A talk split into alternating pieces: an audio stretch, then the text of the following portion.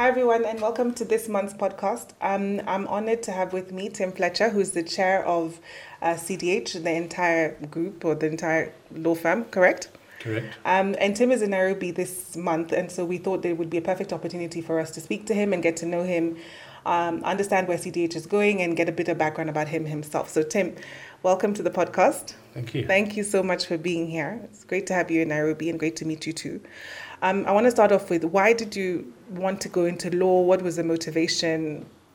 Where did you see an example of a lawyer that you thought, this is something I want to do? I didn't actually want to go into law. I wanted to be a journalist. Okay. But in South Africa in the 80s, journalism was a dodgy profession to go into.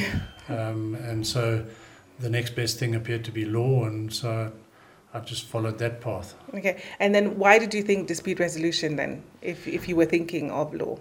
Oh, it's a longer story. So I struggled with my board exams, and so at the end of my articles I wasn't retained, and I didn't have a job for a while. I did a few things. I was a security guard amongst other things, and eventually got a job at an insurance litigation firm, and so my path was then set. And when I came back to the firm, it was in a litigation capacity. And then it morphed from there, because dispute resolution wasn't really a concept then either. Yeah, it was litigation. It was litigation. Arbitration and alternative dispute resolution came a little bit later. Yeah. So that's how it happened. Yeah. I think that if I'd studied a bit harder and hadn't met a beautiful woman who became my wife and been distracted, maybe I would have ended up being a commercial practitioner. I don't know. How many times did you do the board exams though? Oh, I did it 3 times. How does that make you feel? I mean, it takes a lot of determination, first of all, to do it the first time. Mm. And then, you get the disappointment of the failure. And then, so 3 times is a lot to go through, isn't it? It is a lot to go through. It was a big challenge for me, because I wasn't a great student at university, but I wasn't that bad. But it was the oral examinations that really killed me. I struggled with the oral examinations. Really? And then into litigation, because that's an oral, it requires presentation skills more than, I guess, a commercial practice. It does, but it's different to one-on-one with somebody interrogating you. Yeah. So were you quite shy and reserved? I have always been, I regard myself as a bit of an introvert. So people are amazed, because you learn to push yourself and be outgoing, because you have to be. But I've always been a little bit shy and reserved, And now except in my family. Now you're the chair of CDH, so I guess you're demonstrating that you can start from anywhere and still get to where you're going. Oh, absolutely. I mean, but if you ask me, did I ever plan this career path? Absolutely not. Yeah. I mean, I'm as shocked as anybody as to where I've ended up. And what do you think it takes in order for you to be where you are now? Is it determination? Is it hard work? What is the, it may not be intelligence, but other traits may be more important, correct? I think it's a whole mixture of things. I mean, certainly you've got to be intelligent to succeed at law. You've got to be determined. Mm-hmm. I wasn't saying that you're not intelligent. No, I know that. But I mean, intelligence is obviously a prerequisite. Yeah. Emotional intelligence, I think, is important. But then also, I think that you get presented with opportunities, and it's all about the choices you make. Yeah. And yes, some of us get lucky, but it's also what you do with that luck, how you ride that luck. Mm. And I do think that a lot of people they complain about how they've been unlucky in life, but in fact what they've done is they've made bad choices. Mm-hmm. And all of us make bad choices from time to time, but then you live with those choices. Yeah. So I guess luck has been interpreted as opportunity meeting preparation, right? Sure. So when you were sitting in the security, as a security guard in an insurance law firm, I guess it's an insurance practice, right? Well, no, I was an attorney in the insurance law firm. But the way that you got into it, let's go back to that then. I didn't have a job, and I needed to pay for my rent, and so I had a contact who worked for Lodge Security, and she offered me a position. So I was briefly a security guard. I put too much emphasis on that, and I then became her administrative assistant. And then at the same time, I was interviewing at law firms. Oh, okay. And then I got a job at a at an insurance law firm. And I guess that away you went. I asked Brent this question when he was on the podcast about what it was like to be a practicing solicitor or practicing lawyer during apartheid South Africa, and how the difficulties were. What was your experience? Because it must have been vastly different to his. No, certainly. I didn't really practice because, I mean, as an attorney during apartheid, because when I was still a candidate attorney, the release of Nelson Mandela was announced, and I mean, we had the elections in 1994, by which stage I was a second-year associate. Okay. But my legal experience in apartheid South Africa was different because all white men had to register when you turned 16. You had to register for military service. Oh wow! Okay. And so I then, after university, I went to the South African Defence Force, and I was a law officer in that context. So that was very different for me, being a lawyer in that context. Yeah, yeah. What was that experience like? It was an interesting experience. Let's put it no higher than that. There were parts of it I enjoyed. I enjoyed the structure of the military.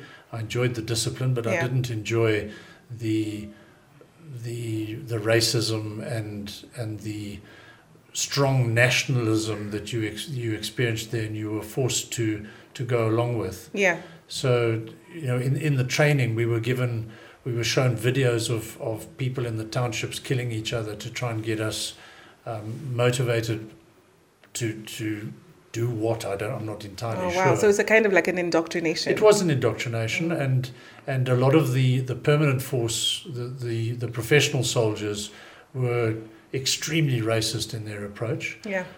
Which was particularly difficult for me because I was in a unit that had our soldiers were all black, but the officers were all white. Wow.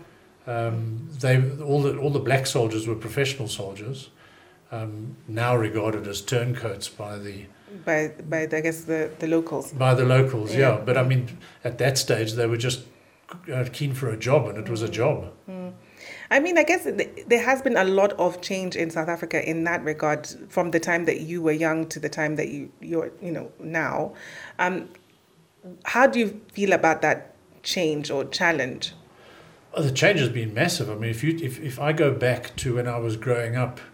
If you went to the post office, there was an entrance for black people and there was an entrance for white people. The post office closest to my house had identical facilities.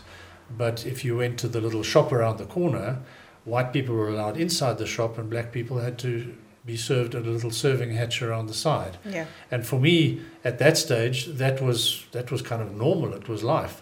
I mean, my parents made it clear to me that wasn't normal.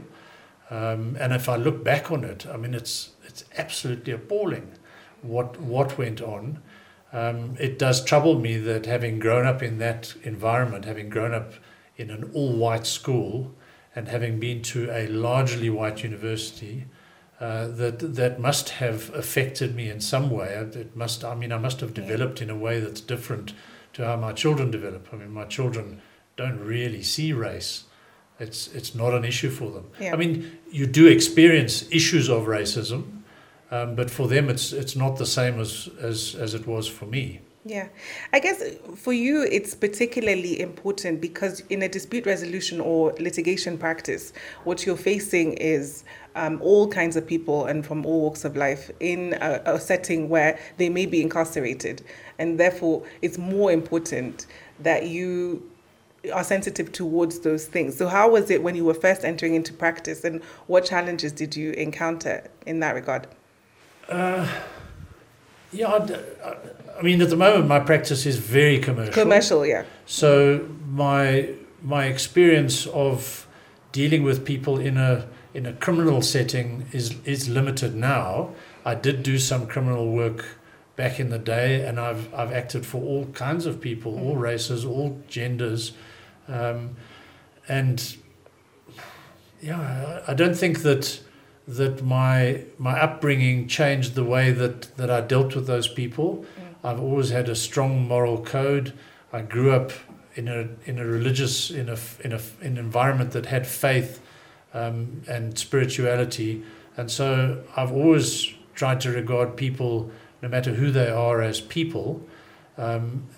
It's somebody, something that one of the speakers at our recent directors' conference spoke about, is that how people treat you is about them and not about you.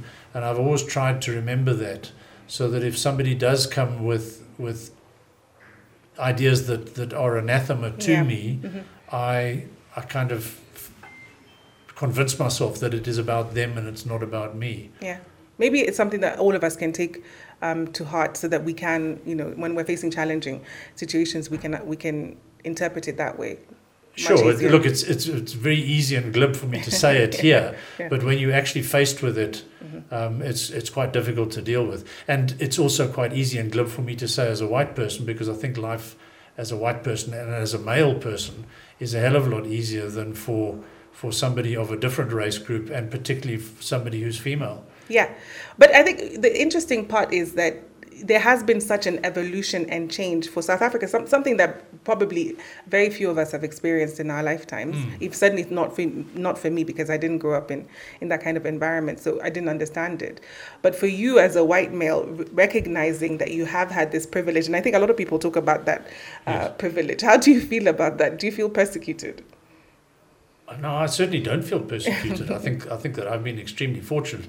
Do you recognize that privilege, though? Oh, absolutely. Oh, you do? Mm-hmm. And I have to recognize it, because my children often tell me, "Sure, your white privilege is showing." I love that.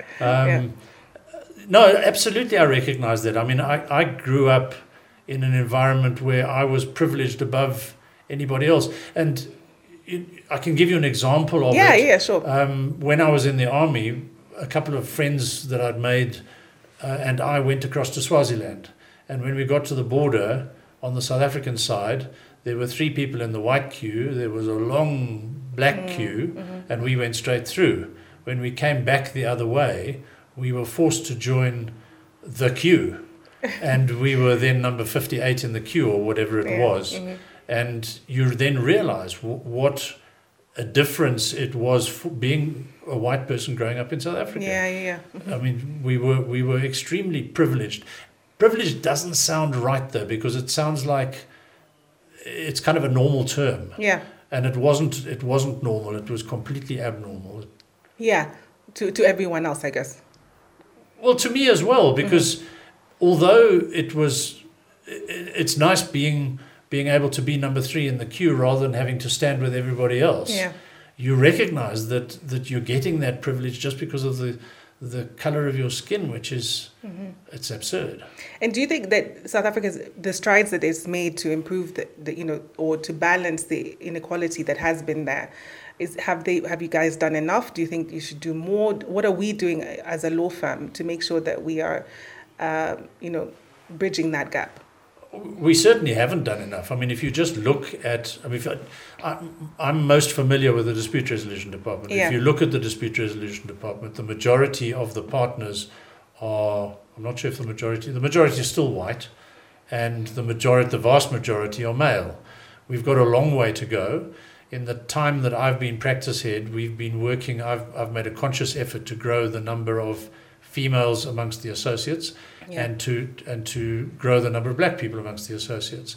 So if you look at our senior associate cohort now, it is 100% black, and it's something like 78% female. Yeah. And from those people, we are now growing into the partnership. So just in the last few years, we've appointed several females and several black people through to the partnership. In South Africa, we've also got... It's weird that you would think that once we'd achieve democracy, we would move away from race classification. But we are so focused on race classification. Yeah. We distinguish between people who are African black or colored or Indian. And so when we look at how we've developed as a department, again, just talking about the Dispute Resolution Department, we focus on who are African black. So it's important for us to bring through African black people into the partnership. And transformation some people regard it as a road to a destination. Yeah. There is no destination. It's going to be a constant in our lives, and it should be a constant in our lives forever, because you can, if you don't pay attention to it, you could suddenly find that you've slipped, and now suddenly we're out of sync with what society is. Yeah. If we end up in a situation where 80% of our partners are female, then we're out of sync. Yeah. Mm-hmm. We need to keep in touch with what the society outside looks like, and our law firm should reflect that society. Yeah. And so if you just look at the numbers, we've got a very, very long way to go. We've come a long way. Yeah. Mm-hmm. I think our first partner was Lucia Erasmus, female partner, was Lucia Erasmus, mm-hmm. and she was appointed in 1990 when I was a candidate attorney. Our first black partner was Peter Bagaji, who's still with us, and that was quite a few years later. So from there, we've come a long, long way. Mm. But we've still got a long, long way to go, and we cannot be complacent. But this is a difficult conversation to have, and it's a sensitive one to have. So I really thank you for being so candid and honest about it. How do you see your role as a chair in that transformation angle? What is your role as a chair, actually? Well, that's an interesting question, because when I was asked to become the chair, obviously the first place I looked was the regulations, and the regulations say that it gives me a few jobs, like I chair the partners meeting, and I'm an ex officio member of the executive committee, but it doesn't actually tell you what the substance of the role is. Yeah. And so, to some extent, you've got to craft that yourself. And I regard the substance of my role mostly as pastoral care, so it is looking after the people. Okay. And that has been quite a challenge to keep energized, because when you're dealing with people and you're dealing with people issues, it requires a lot of emotional energy, a lot of emotional intelligence, and most of the time I think I've done an okay job. Every now and again my Irish temper gets the better of me. But yeah, as I say, it's a job that I'm learning as I go along. So. Yeah. Mm-hmm. The one thing that I do realize is that if I come to Nairobi, for example, I need to meet as many people as possible. A big challenge for me is remembering people's names. Yeah, yeah. Because particularly coming out of COVID, I suddenly met a whole cohort in Johannesburg of candidate attorneys that I'd never met before. In fact, some of my partners I'd never met before. Okay. Mm-hmm. But yeah, it's. I think it's just about looking after the people and making sure as far as possible that the people are happy. I mean, that is a challenge itself. I think for me, when I look at your role, because you are so seminal in the meetings and how we interact as partners, I think that's where we've interacted the most. Yeah. I can see that you're taking a leadership type role. And so for anyone who's a young partner or young directors, what advice would you give them as to mapping out your career? I know you're saying you didn't have a structure, or what steps you can take to elevate yourself higher than just the academic work that we do, or at least the transactional work. One of the things that I say to candidate attorneys, in fact, I've pinched this from an Australian comedian called Tim Minchin, who. I like that guy. Yeah. He plays the piano, right? He plays the piano, yeah. He's got long hair and often appears on stage with bare feet. But he did a speech to the University of Western Australia, and it's a clip worth watching on YouTube. He says that you should focus on what's directly in front of you and work hard at what's directly in front of you. Be micro-ambitious, I think is what he says. Micro-ambitious, I like that. Yeah. Okay. Mm-hmm. And he says that develop your peripheral vision, because the next shiny thing in your career might not be directly in front of you. Mm-hmm. It might be out to the side. And that's certainly how I've worked. I've always been scared of having grandiose goals. I don't like, for example, having a bucket list. Okay. Because I don't want to die feeling like I've only achieved 3 things on my bucket list. Yeah. Mm-hmm. I'll go and do things that I fancy at the time. And so that's how my career has developed. The opportunity to become practice head presented itself because our then practice head Peter Conradi was talking about stepping down, and I thought to myself, well, I think I could do an okay job at this, and so I put my hand up. And funnily enough, it was Rishaban Moodley, who's now taking over from me as practice head, and I, who were the two candidates. And Rishaban then decided that he would step back, and that was about 10 years ago, and I've been practice head since then. And then exactly the same with chairperson. I never, ever dreamed of being chairperson, didn't want to be chairperson. Yeah. Mm-hmm. And then somebody said to me, would you be prepared to accept a nomination? Yeah. And I thought about it, spoke to some people, and again, thought I could do an okay job. Yeah. And so put my hand up. But I think even in that, you're not recognizing, like, there's a specific skill that you must bring so that people recognize your leadership ability. Is it putting your hand up? Is it being the first person to talk? Is it being forthright in your opinions? Is it understanding people and being emotionally intelligent? What do you think has steered you in that that leadership direction? I think emotional intelligence is one of the things. Yeah. But I suppose that where my strength is that I'm a doer. Yeah. I'm not that much of a talker. So if you ever attend one of the meetings that I chair, I don't spend a lot of time talking. Pontificating. That was good to say. I want to get on to what the action points are, and let's get this thing done. Which sometimes is a strength, sometimes it's a weakness. When we're involved in strategic discussions, these broad blue sky strategic discussions, I don't think I'm as effective. I think I'm much more effective if you give me a job to do. There's a to-do list, and we go and do it. Yeah. Let's talk a bit about your career then, just as a dispute resolution lawyer. So anyone who's looking to go into dispute resolution and understanding what it is that it takes to be at the highest level that you can be. When you've had a challenging case or a set of facts that are difficult to unscramble, how have you dealt with that? What is the easiest way to get to grips with what you have in front of you, and then give advice to the client? What practical steps can you give someone who's looking at dispute resolution in that way? Well, the challenge with dispute resolution, and particularly when you're given challenging facts, is that you need time. And so for me, it's an approach with the client, so that even a client who is demanding an immediate response, you are able to say to them, just give me some time, and persuade them that the time is required. Yeah. In fact, it takes me back to an interesting story when Adil Patel was at a conference. He was speaking at a conference in London, and I got a message from him to say that his client was in grave difficulty. This was a trading company, and the sheriff was there to attach their trading platform. Yeah. And without their trading platform, they would lose massive amounts of money. And so he was saying to me, bring an urgent application to court, screaming at me down the phone. I said, well, let me go and get the file, and I'll go and read the file.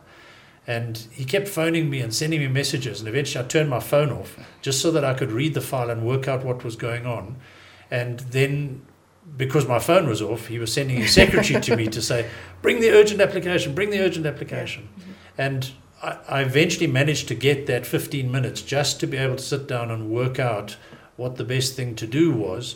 And in that space, having created that space, I was able to realize that what had happened was a judgment had been granted against the client, and all we needed to do was get a notice of appeal out, because that would immediately stay the operation of the judgment. Amazing, yeah. Mm-hmm. And so we banged out a notice of appeal. I phoned the attorneys on the other side, who said that they were not going to stop removing until they'd received the notice of appeal. Mm-hmm, mm-hmm. And I said to them that they're speaking to me, they're speaking to Cliff Dekker Hofmeyr. They know that when I say that there's a notice of appeal coming, that there is. And if they do damage to my client because they're not prepared to stop the sheriff now, then they better be calling up their professional indemnity insurer. And they agreed to stop. Mm-hmm. And it was all done and dusted in about a half an hour. Whereas if I had simply rushed off and done what Adil was telling me to do, and it was a knee-jerk from his side, sitting in a conference in London. He didn't have time to think about it either. But you've actually got to find that time, because if I'd rushed off to do an urgent application, we would probably have got our order by 4:00 that afternoon, by which time the trading platform would have been removed and the clients would have suffered the loss. I mean, that's an amazing example. And often the clients put you on, not only Adil, but clients will put you under enormous pressure. I'm not criticizing Adil. No. It's just an example. Yeah. It's just a client will put you under pressure and you have to answer immediately and you feel as if you're rushed off your feet. So I think taking the time is very important. Then balancing work and life, which I think a lot of women find challenging because they are the ones who are, predominantly doing the life part, yes. And taking after the children. How have you managed? Have you had to manage? Have you made concerted efforts to make sure that you are balancing your work and life, and how has that been for you? I have made concerted efforts. I mean, it's been easier for me because my wife is an occupational therapist who works at a school, has always worked at a school, and so she's been able to manage her time around the needs of our children.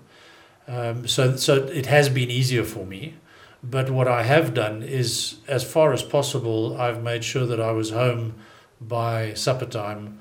So 7:00 would be an absolute cutoff for me, so that we could have dinner as a family around the table and share the stories of the day. And I think that just that simple rule in our family has worked very well. Yeah. I've managed to grow up 3 reasonably well-adjusted sons who are all now off on their own careers.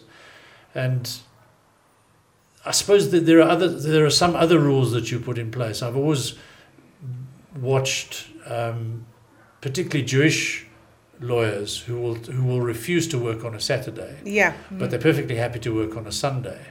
And if at all possible, I don't want to work external work on a Saturday or a Sunday. Yeah. Mm-hmm. That's my time, and my family's time.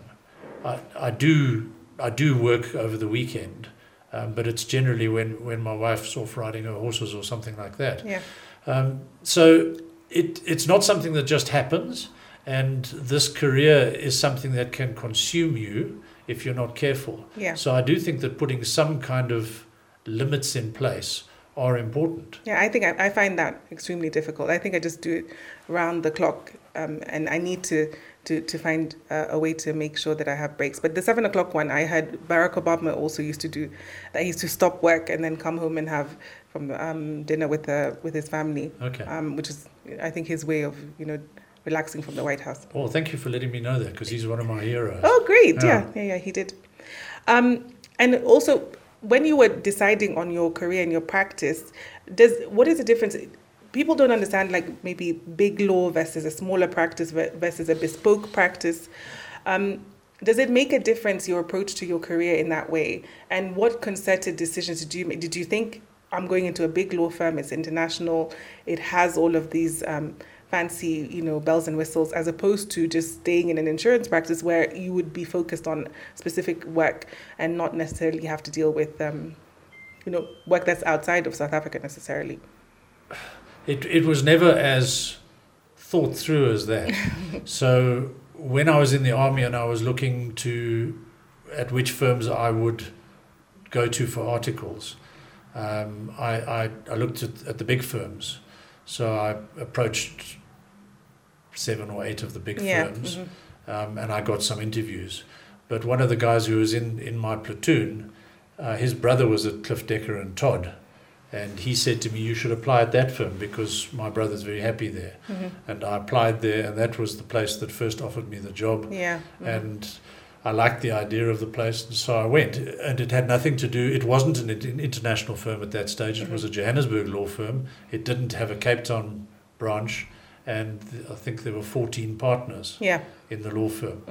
Mm-hmm. So the idea of an international law firm was still quite a long way away at that stage. Mm-hmm. But I think what you've seen is the growth of the firm and gone along with that. And for anyone who's looking to start their career or thinking of what type of practice, what would you say are the changes that you've seen that may have an effect on what decisions you can make as to where you want to practice? Yeah. It seems right now to go for an international law firm and to go for a big law firm because you've got all sorts of opportunities. But the opportunities that I had working at that small insurance firm was that I appeared in court. I did trials regularly. Mm. So I was doing a trial probably once a week, once every 2 weeks. And that exposure was huge for me in my development. Mm-hmm. We don't have that exposure in large law firms because the kind of matters you deal with, you can't send a junior associate off to court to run the matter. It's just... And in fact, some of the matters are so big and you can't find the time to prepare for those matters. So generally we use advocates to do that work. So I think that the kind of exposure you will get is completely different. But having said that, in a small law firm, it's the experience that trains you. In a large law firm, the training is provided for you. So it's a much more structured environment than a small law firm. But I think you can get to the same place at both. The one challenge, though, is that if you want to get ahead in a big law firm, you really need to start at the bottom and work your way up. Because if you are not at a big law firm, it's quite difficult to move into a big law firm, even as a lateral hire. It's hard. And I guess maybe in your time, it was perhaps easier to make those decisions, or at least the pool was smaller, and now there's so much, or seemingly so much that you can choose from, so many law firms that you can choose from, that is more difficult for junior lawyers to make a decision as to where to be placed. Oh, absolutely. I think that on the plus side for junior lawyers, there's a lot more opportunity. Another story that I often tell is that in 1994, our then senior partner, Chris Ewing, came to my office. I was in a branch office. And he told me that some of my colleagues were going to be made partners and I wasn't. And I was very upset, and I went into office and slammed the door and sat there and contemplated life. And the first thing I did after I'd got a hold of myself was I put my CV together and sent it out to the market. And it's quite funny that I'm still waiting for somebody to phone me back. But if I look at our juniors now, if you send your CV out, and this is certainly the case in South Africa, I don't know if I assume it's similar in Kenya. If you send your CV out, you're going to get an offer. If you want to move, you will be offered something, and it'll probably be, it might not be a better place, but it'll probably be a bit more money. And you can move. And that's the advantage for juniors now, but it's also a challenge because knowing whether the move is the right thing. And one of the things that has become apparent to me over the years is that when people leave, to use a bit of an analogy, I say that they pack their suitcase with the stuff that they think they want to take with them. And they think that they're leaving behind all of the stuff that they don't like. And then they arrive at their new law firm, and lo and behold, a lot of the stuff that they don't like is in fact indelibly attached to them. It's part of them. And they think that they're leaving it behind because they're at a horrible law firm, but in fact they arrive at the new one and it's largely the same. That's very good. In terms of it, exactly that, how do we then make sure that we're looking to the future, retaining the best talent and attracting the best talent? What do you think we need to do in order to do that? Because, the Great Recession means that people leave at the drop of a hat, don't necessarily want to be in practice, don't necessarily want to work the long hours that I'm sure you did when you were, a junior lawyer, and that I've done. How do we do that? Well, there's all sorts of facets to that. I mean, it starts with the reputation of the firm, that that reputation starts attracting the right talent. But we get so many CVs in that the first thing is, how do you decide which people are going to be right? And we get it largely right every year, but there's always a few lemons in the packet, in the orchard, isn't it? Absolutely. And there may be people also who get the sequence of their rotations isn't right, so they are too immature in their life cycle as a candidate attorney or as a pupil when they get an opportunity and they can't make the most of it. But from our side, it's then selecting as best as we can, looking out for the red flags, because if there's a red flag in somebody's history, we shouldn't be hiring them. We should be trying to hire the best candidates. And by the best candidates, I don't mean necessarily the people with the best results, because we know over many years that people with great university or school results don't necessarily make the best lawyers. Yeah, I also like the fact that you said that it doesn't have to be the best university. It could be a mediocre university with good results. Or oh, absolutely, you know, I've seen candidates come out of the best universities and they're terrible. Yeah. But you also get people who have been to a less than great university but who are excellent candidates. And it reminds me of a video I was watching. It was an interview on the BBC, and somebody was asking a guy who was in his mid-50s where he went to university, and he said, it's irrelevant. I went to the University of Life. Yeah. Mm-hmm. As they probed a bit further, it turned out he went to both Harvard and Oxford. But as he said, it's irrelevant. Yeah, yeah. Mm-hmm. Mm-hmm. We are a young office. The Kenyan office is a young office. Yeah. What do you think that we can do, you know, to up our game from where we are now? What advice would you give us as partners in this office as to developing the office offering?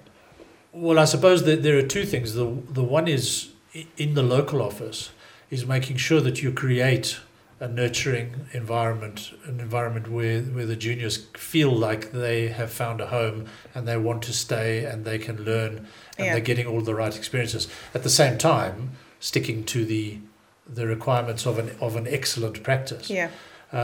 But the advantage that you have over local Kenyan law firms is that you're part of a bigger group. Yeah. And for anybody who joins a large law firm, it's pointless if you're going to join a large law firm and behave as if you're a silo.